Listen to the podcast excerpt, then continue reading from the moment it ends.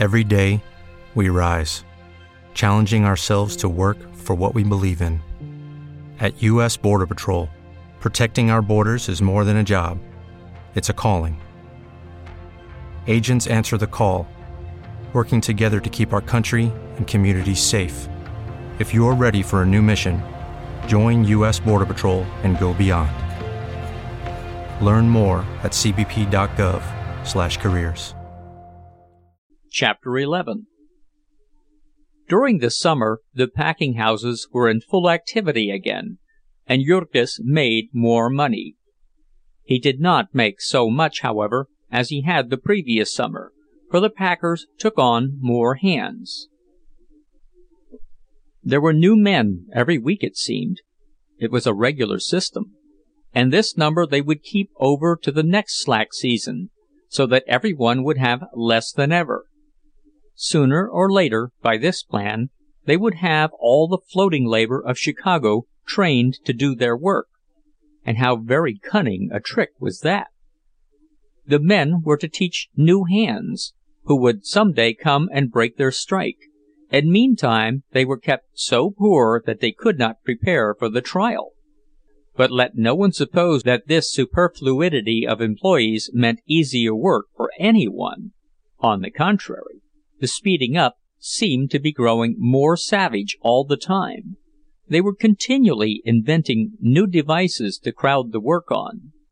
It was for all the world like the thumbscrew of the medieval torture chamber. They would get new pacemakers and pay them more. They would drive the men on with new machinery. It was said that in the hog killing rooms the speed at which the hogs moved was determined by clockwork and that it was increased a little every day. In piecework they would reduce the time, requiring the same work in a shorter time, and paying the same wages. And then, after the workers had accustomed themselves to this new speed, they would reduce the rate of payment to correspond with the reduction in time. They had done this so often in the canning establishments that the girls were fairly desperate. Their wages had gone down by a full third in the past two years, and a storm of discontent was brewing that was likely to break any day. Only a month after Marija had become a beef trimmer, the canning factory that she had left posted a cut that would divide the girls' earnings almost squarely in half. And so great was the indignation at this that they marched outside without even a parley, and organized in the street outside. One of the girls had read somewhere that a red flag was the proper symbol for oppressed workers, and so they mounted one, and paraded all about the yards, yelling with rage.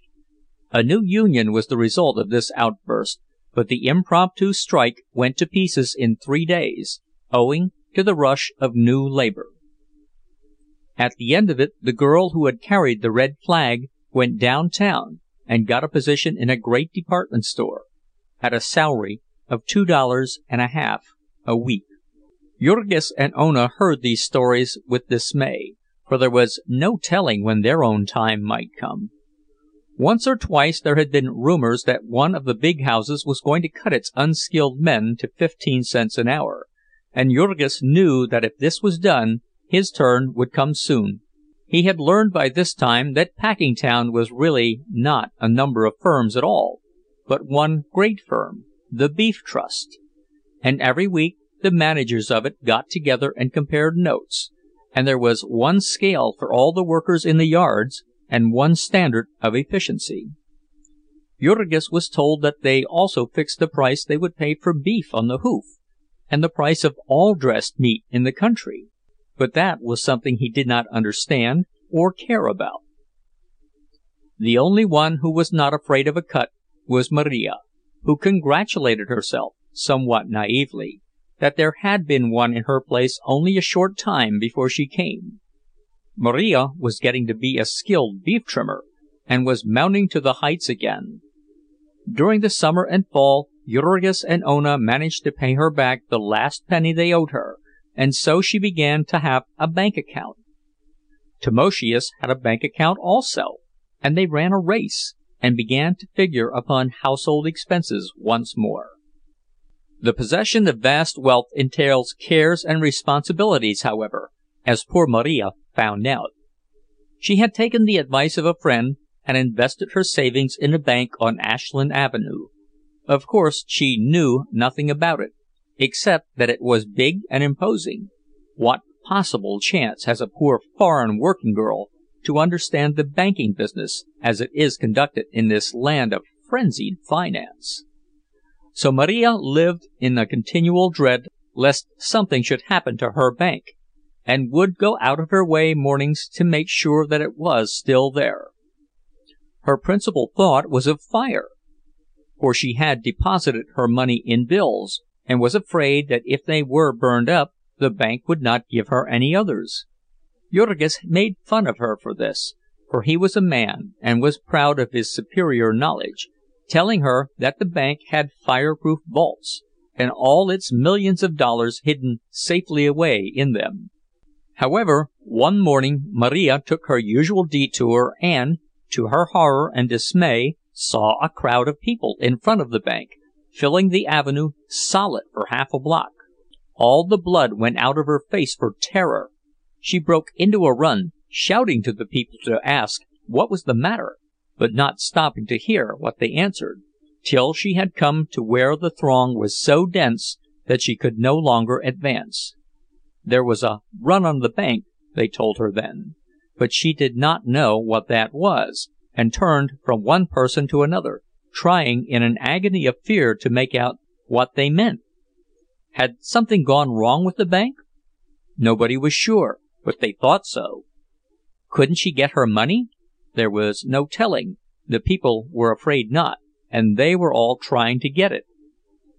It was too early yet to tell anything, the bank would not open for nearly three hours.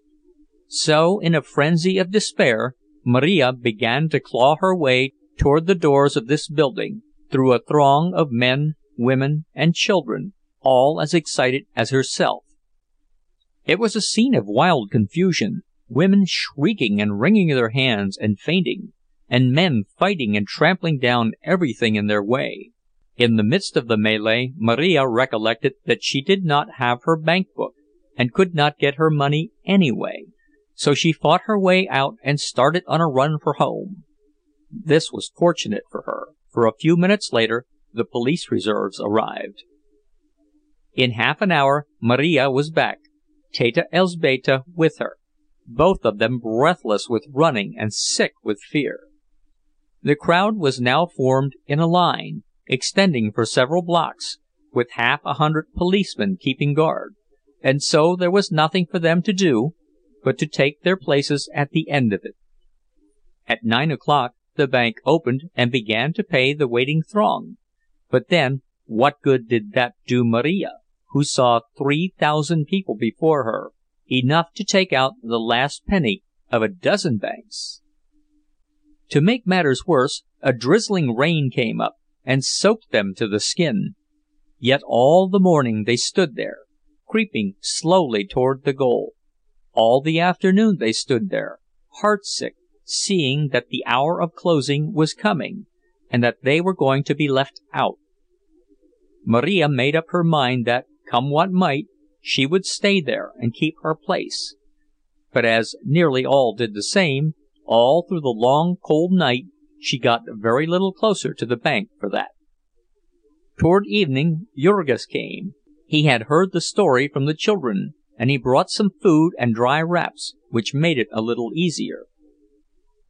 The next morning, before daybreak, came a bigger crowd than ever, and more policemen from downtown. Marija held on like grim death, and toward afternoon she got into the bank and got her money, all in big silver dollars, a handkerchief full. When she had once got her hands on them her fear vanished, and she wanted to put them back again, but the man at the window was savage, and said that the bank would receive no more deposits from those who had taken part in the run. So Marija was forced to take her dollars home with her, watching to right and left, expecting every instant that someone would try to rob her. And when she got home she was not much better off. Until she could find another bank there was nothing to do but sew them up in her clothes, and so Marija went about for a week or more, loaded down with bullion, and afraid to cross the street in front of the house, because Jurgis told her she would sink out of sight in the mud. Weighted this way she made her way to the yards, again in fear, this time to see if she had lost her place. But fortunately about ten per cent of the working people of Packingtown had been depositors in that bank, and it was not convenient to discharge that many at once. The cause of the panic had been the attempt of a policeman to arrest a drunken man in a saloon next door, which had drawn a crowd at the hour the people were on their way to work, and so started the run. About this time Jurgis and Ona also began a bank account. Besides having paid Jonas and Marija, they had almost paid for their furniture, and could have that little sum to count on. So long as each of them could bring home nine or ten dollars a week, they were able to get along finely. Also, election day came round again, and Jurgis made half a week's wages out of that, all net profit. It was a very close election that year, and the echoes of the battle reached even to Packingtown. The two rival sets of grafters hired halls and set off fireworks and made speeches to try to get the people interested in the matter. Although Jurgis did not understand it all, he knew enough by this time to realize that it was not supposed to be right to sell your vote. However, as everyone did it, and his refusal to join would not have made the slightest difference in the results, the idea of refusing would have seemed absurd, had it ever come into his head. Now chill winds and shortening days began to warn them that the winter was coming again. It seemed as if the respite had been too short. They had not had time enough to get ready for it. But still it came, inexorably, and the haunted look began to come back into the eyes of little Stanislovas.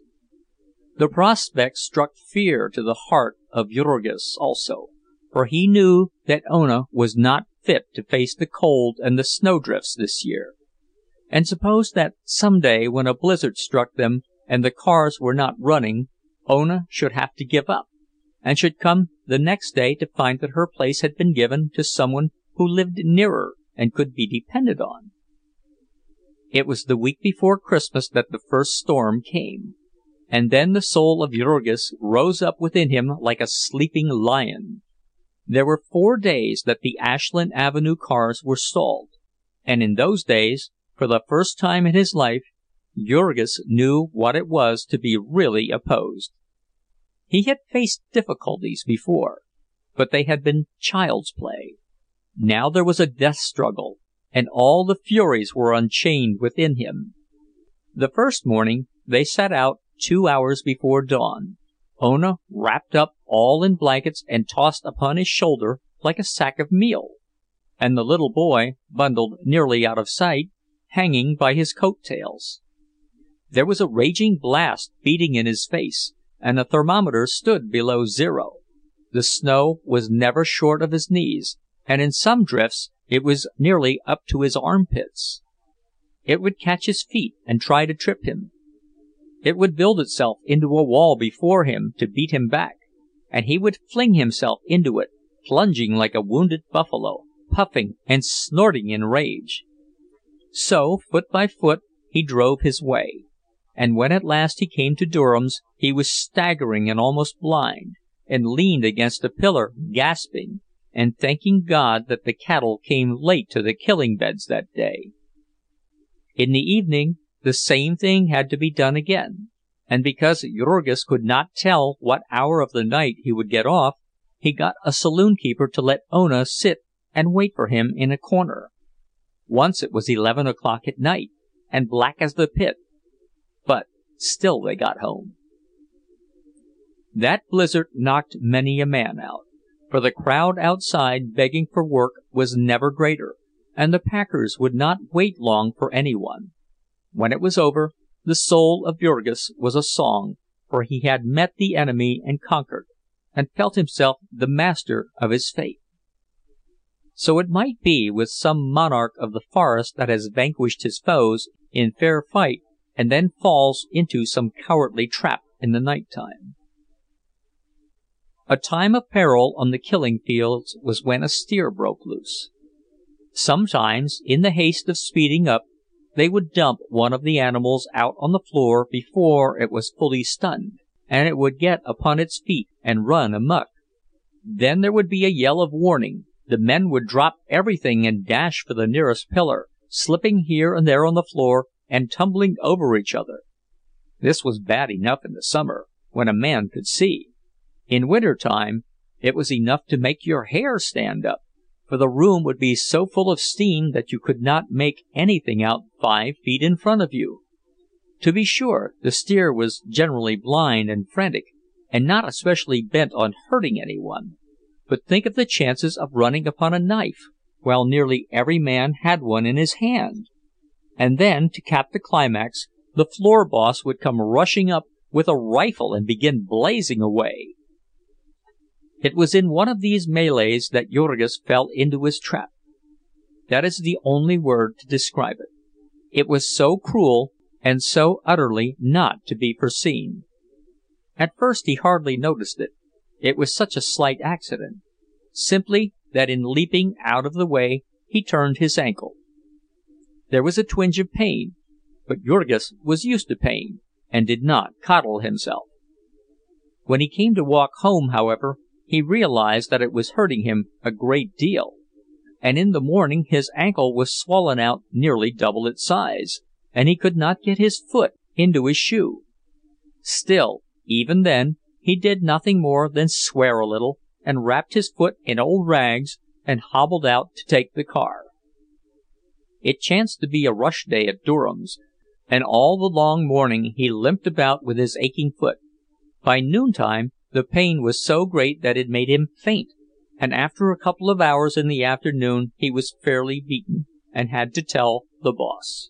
They sent for the company doctor, and he examined the foot and told Jurgis to go home to bed, adding that he had probably laid himself up for months by his folly. The injury was not one that Durham and Company could be held responsible for, and so that was all there was to it, so far as the doctor was concerned. Jurgis got home somehow, scarcely able to see for the pain, and with an awful terror in his soul. Elzbieta helped him into bed and bandaged his injured foot with cold water and tried hard not to let him see her dismay. When the rest came home at night she met them outside and told them. And they too put on a cheerful face, saying it would only be for a week or two, and that they would pull him through. When they had gotten him to sleep, however, they sat by the kitchen fire and talked it over in frightened whispers. They were in for a siege, that was plainly to be seen. Jurgis had only about sixty dollars in the bank, and the slack season was upon them. Both Jonas and Marija might soon be earning no more than enough to pay their board, and besides that, there were only the wages of Ona and the pittance of the little boy. There was the rent to pay, and still some on the furniture. There was the insurance just due, and every month there was sack after sack of coal. It was January, midwinter, an awful time to have to face privation. Deep snows would come again, and who would carry Ona to her work now? She might lose her place, she was almost certain to lose it. And then little Stanislovas began to whimper. Who would take care of him? It was dreadful that an accident of this sort, that no man can help, should have meant such suffering. The bitterness of it was the daily food and drink of Jurgis. It was of no use for them to try to deceive him. He knew as much about the situation as they did, and he knew that the family might literally starve to death. The worry of it fairly ate him up. He began to look haggard the first two or three days of it. In truth, it was almost maddening for a strong man like him, a fighter, to have to lie there helpless on his back. It was for all the world the old story of Prometheus Bound. As Jurgis lay on his bed, hour after hour, there came to him emotions that he had never known before. Before this he had met life with a welcome; it had its trials, but none that a man could not face. But now, in the night time, when he lay tossing about, there would come stalking into his chamber a grisly phantom, the sight of which made his flesh curl, and his hair to bristle up. It was like seeing the world fall away from underneath his feet like plunging down into a bottomless abyss, into yawning caverns of despair. It might be true then, after all, what others had told him about life, that the best powers of a man might not be equal to it. It might be true that, strive as he would, toil as he would, he might fail, and go down and be destroyed. The thought of this was like an icy hand at his heart, the thought that here in this ghastly home of all horror, he and all those who were dear to him might lie and perish of starvation and cold, and there would be no ear to hear their cry, no hand to help them. It was true, it was true, that here in this huge city, with its stores of heaped up wealth, human creatures might be hunted down and destroyed by the wild beast powers of nature just as truly as ever they were in the days of the cave men. Ona was now making about thirty dollars a month, and Stanislovas about thirteen. To add to this, there was the board of Jonas and Marija, about forty-five dollars. Deducting this from the rent, interest, and installments on the furniture, they had left sixty dollars, and deducting the coal, they had fifty. They did without everything that human beings could do without. They went in old and ragged clothing, that left them at the mercy of the cold, and when the children's shoes wore out, they tied them up with string. Half invalid as she was, Ona would do herself harm by walking in the rain and cold when she ought to have ridden. They bought literally nothing but food, and still they could not keep alive on fifty dollars a month.